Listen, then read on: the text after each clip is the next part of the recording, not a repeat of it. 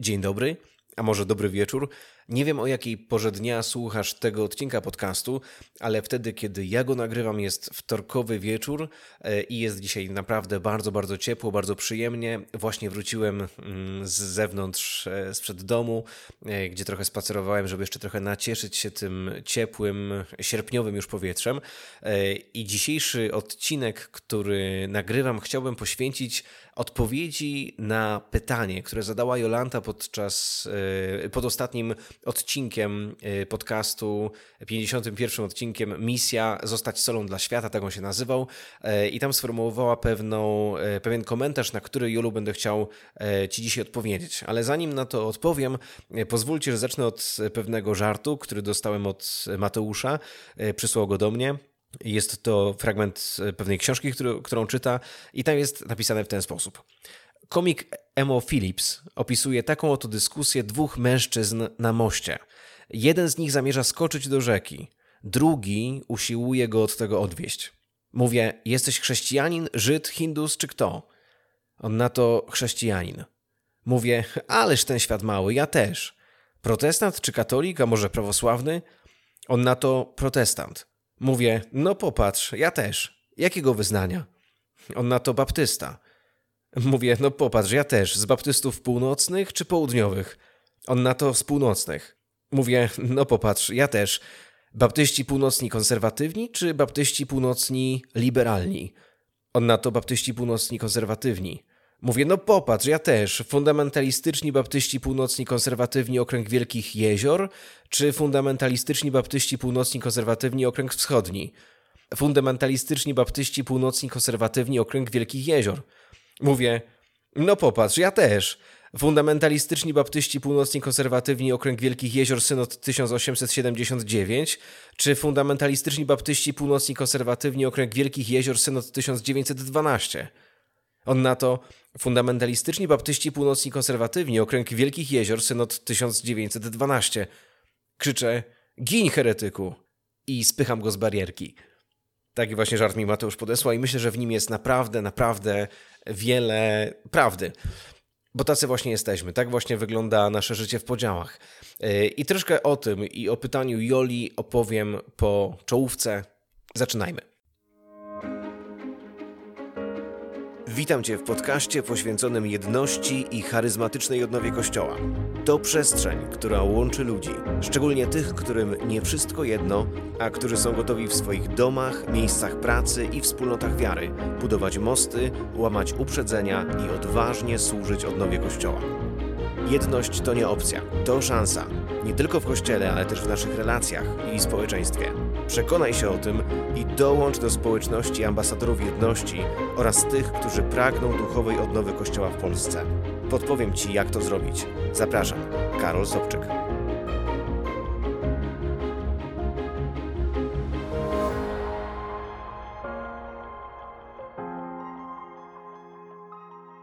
Jola napisała w komentarzu pod ostatnim odcinkiem podcastu Nie Wszystko Jedno na naszym YouTubie taki oto komentarz. Kiedyś święci za swoją wiarę oddawali życie, a dzisiaj wiara nie jest zmienna. Dzisiaj tłumaczy się, że to inna epoka. Przez 20 wieków Kościół katolicki uczył się od świętych, dzisiaj od protestantów, prawosławnych itd. Tak Jestem nawet pewna, że gdybyś teraz stanął przy swojej wierze stanowczo, to straciłbyś wielu przyjaciół innych denominacji. Stoją obok ciebie teraz, ponieważ widzą, że dasz się formować na ich formę. Nie chcę obrażać nikogo, bo to nie o to chodzi. Tu chodzi o to, w kogo wierzymy i w co wierzymy. Szkoda i strata czasu na derdymały. Nie rozumiem tego, że wyrzuca się pewne słowa z Biblii i udaje się wierzących. Chodzi mi o protestantów. Słowo jest słowem i kto by odjął co ze słów księgi tego proroctwa, to Bóg odejmie jego udział w drzewie życia i w mieście świętym. Niech nikt się nie łudzi, że będzie inaczej. Kolejne słowa: Kto spożywa moje ciało i krew moją pije, trwa we mnie, a ja w nim. Tych, co odeszli po tych słowach, to Jezus nie biegał za nimi, ani ich nie zatrzymywał, ani z nimi żadnych rozmów nie prowadził, tylko zapytał dwunastu, czy i wy chcecie odejść. Przecież protestanci doskonale to wiedzą, a jednak trwają przy swoim. Szkoda dyskusji i cennego czasu. Jolu, na wstępie bardzo Ci dziękuję za Twoje pytanie. Myślę, że jest to też pytanie, które niegdyś było i moim pytaniem. I pozwól, że chciałbym na niego nieco szerzej odpowiedzieć.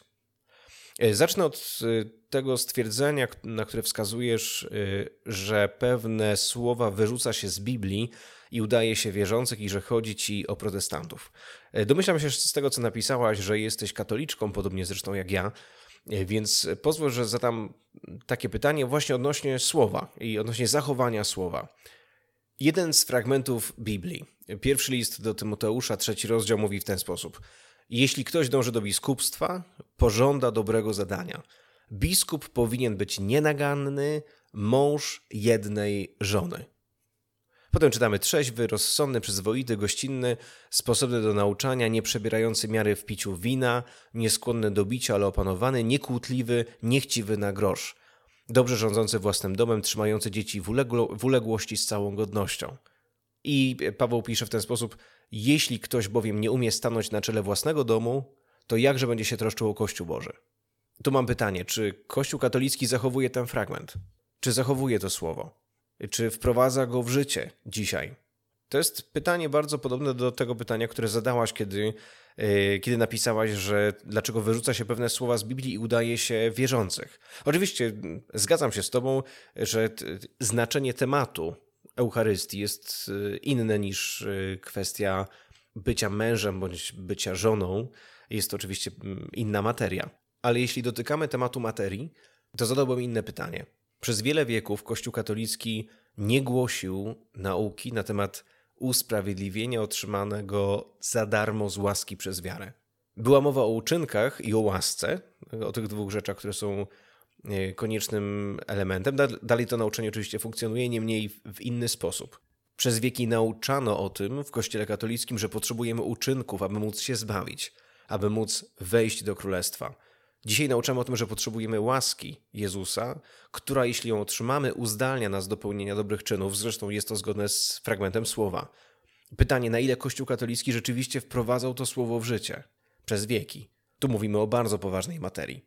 Byłem ostrożny w dokonywaniu osądu, dokonywaniu oceny tego, co Duch Święty złożył w naszych wspólnotach, w naszych kościołach i stawania w miejscu pogardy względem tego. Bardzo łatwo możemy ocenić kogoś za niewierzących, czy bardzo łatwo możemy kogoś przekreślić, potępić, y, stwierdzić, że skoro pewne rzeczy są niepraktykowane dzisiaj, tak jak bycie biskupem, który ma żonę i prowadzi dom, czy tak jak, jak kwestia Eucharystii, która dla wielu moich ewangelikalnych braci jest przeżywaniem pamiątki, co też dla mnie jako katolika jest bardzo ważne, ale nie ma tego wymiaru mm, spożywania ciała i krwi nieraz. To tu rzeczywiście rodzą się pytania, y, które sprawiają we mnie y, pewien ból, dlaczego my i katolicy tutaj w kontekście biskupa, czy w kontekście moich braci ewangelikalnych, jeśli chodzi o ten fragment, mm, czy te fragmenty mówiące o Eucharystii, dlaczego nie żyjemy tą pełnią. Myślę jednak, że są pewne rzeczy w naszych denominacjach, w naszych wspólnotach, w naszych kościołach, które Bóg złożył e, niejako w formie darów, których potrzebujemy nawzajem od siebie, abyśmy mogli wejść w pełni. Nie wiem, czy dobrze to, to zrozumiałeś, co przekazałem teraz, ale pozwól, że mm, spróbuję to y, ująć, mm, ująć nieco inaczej. Duch Święty udziela Kościołowi swoich charyzmatów. Wyposaża i ciebie, i mnie, wyposaża nas indywidualnie, ale też obdarowuje mniejsze społeczności, większe społeczności, tak aby cała wspólnota świętych mogła wzrastać. Taka jest natura darów.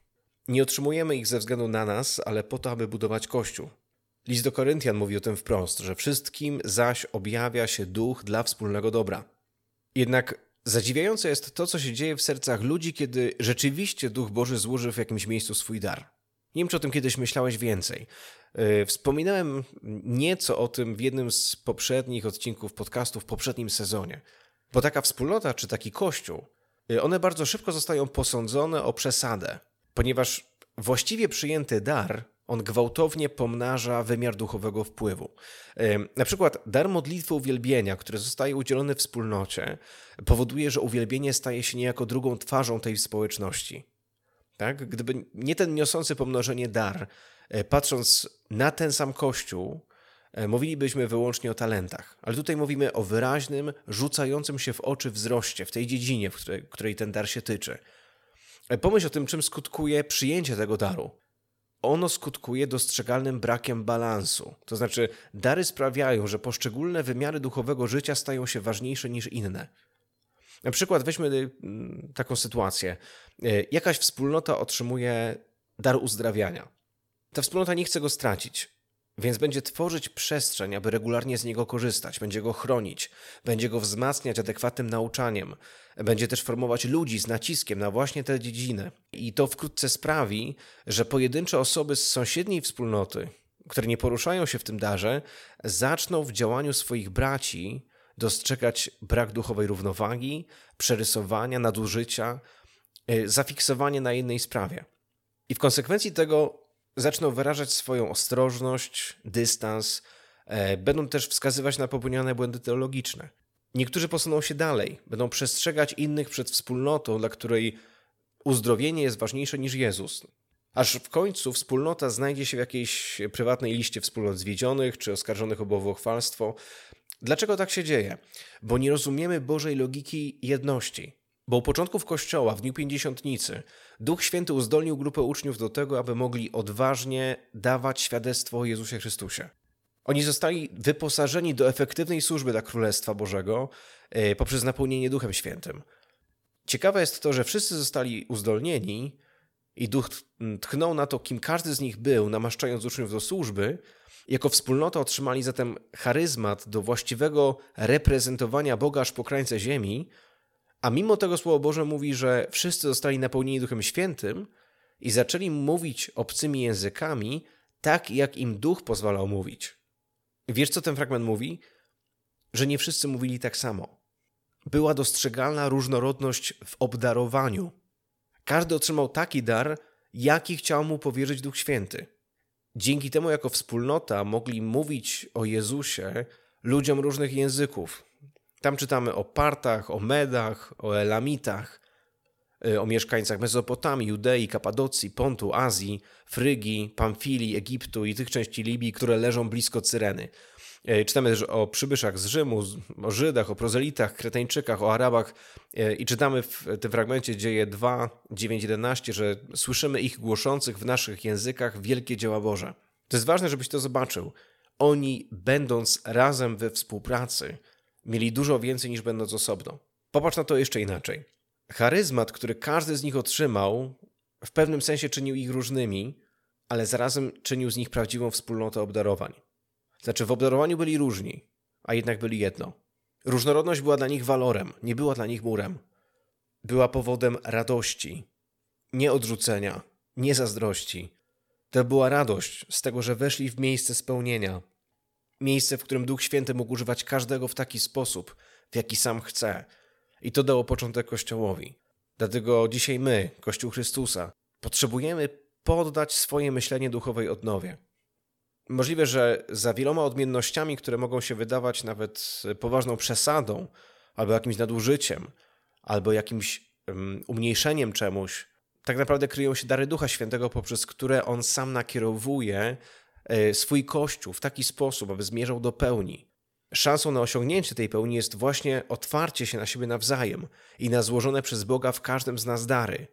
Więc nasza stara natura najchętniej równałaby wszystko, co inne do tej samej sprawdzonej, bezpiecznej miary, ale może właśnie to przerośnięte obdarowanie rozkwitło w jakimś miejscu właśnie po to, aby jego obfitość zdołała nakarmić cały Kościół, aby inni skupieni na wzroście i pielęgnowaniu swoich własnych darów mogli wypełnić swoje braki, tak aby móc żyć w Chrystusie jeszcze pełniej.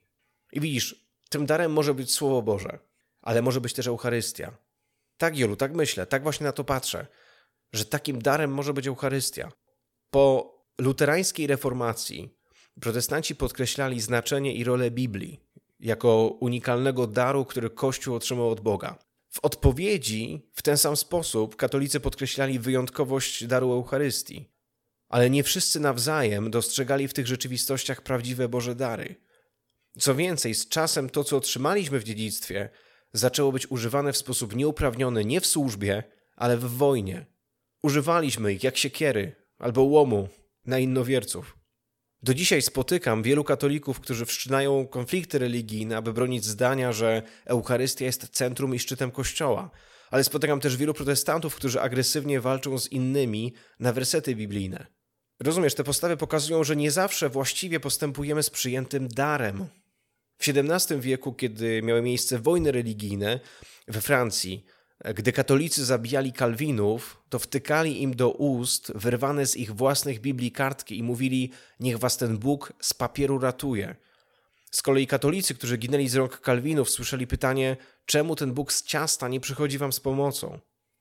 Rozumiesz, zapomnieliśmy o tym, że pełnia, którą tak mocno, o którą się tak mocno spieramy między sobą, ona nie jest dla nas. Walczymy o nią nie po to, aby ją mieć, walczymy o nią po to, aby ją dać. Potrzebujemy jej, aby każdy mógł ją jak najlepiej poznać i każdy mógł jak najlepiej poznać przez to Boga.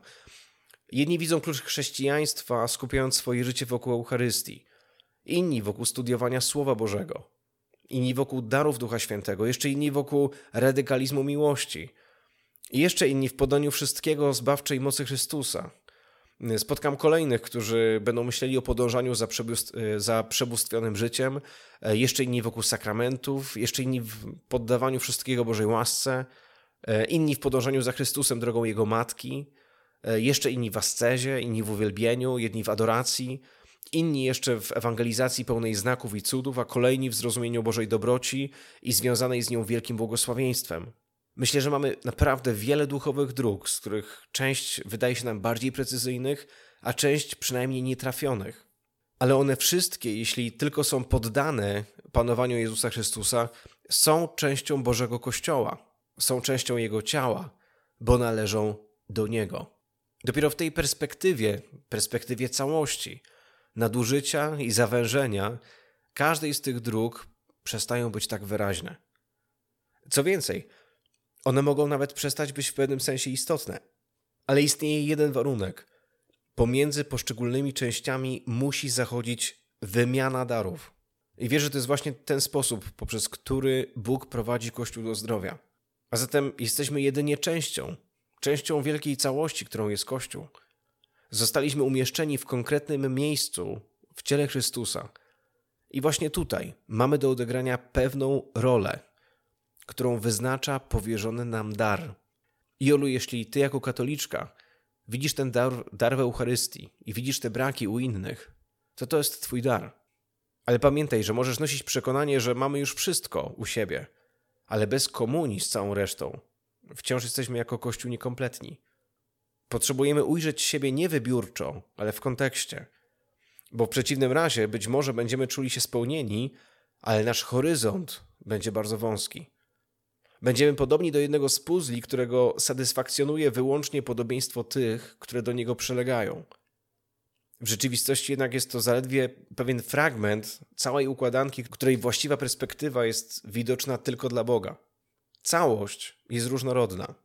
Z pozoru niepasujące elementy stają się pełną harmonii mozaiką tylko wtedy, kiedy właściwie ułożone stworzą jedną całość zgodnie z zamysłem Stwórcy – i wtedy okazuje się, że, tak jak mówi papież Franciszek, całość jest czymś więcej niż część. I jest też czymś więcej niż prosta ich suma. I jeszcze nawiązując do początku Jelu Twojego komentarza, kiedy piszesz o tym, że kiedyś Kościół uczył się od świętych, którzy są gotowi oddawać swoje życie, poznałem pewną kobietę imieniem Heidi. Osobiście ją poznałem i kiedy słyszałem jej historię, E, i też czytałem e, historie, w jakich e, stawała, to to są historie, w, którym, w których decydowała się zaryzykować i poświęcić swoje życie po to, aby Ewangelia była niesiona do kolejnych miejsc i wiosek w Mozambiku. I przyznam, że nie spotkałem poza nią w moim kościele katolickim dotychczas takich osób, które stawały w takim miejscu, takiej odwagi. Nie mówię, że takich nie ma, absolutnie nie to mam na myśli. Mam na myśli jednak to, że nie jest to takie zero-jedynkowe, że kiedyś święci oddawali życie, a dzisiaj chrześcijanie nie oddają swojego życia za wiarę. Nie, tych ludzi jest wiele, ale nie w Europie. Chciałbym, żeby moja wiara była taka, żebym w sytuacji, kiedy stanę w obliczu śmierci, był gotowy, abym był gotowy oddać życie z uwagi na Jezusa Chrystusa. I wierzę, że kiedy stanę w takim miejscu, że Bóg da mi taką łaskę. Ale dzisiaj nie potrafię sobie tego nawet wyobrazić. I wiem, że dzisiaj mogę być bardzo odważny w tym, żeby powiedzieć tak, na pewno to zrobię, ale kiedy stanę rzeczywiście w obliczu takiej sytuacji, nie wiem, jak, jak się zachowam. Mam nadzieję, że moja wiara będzie wystarczająca.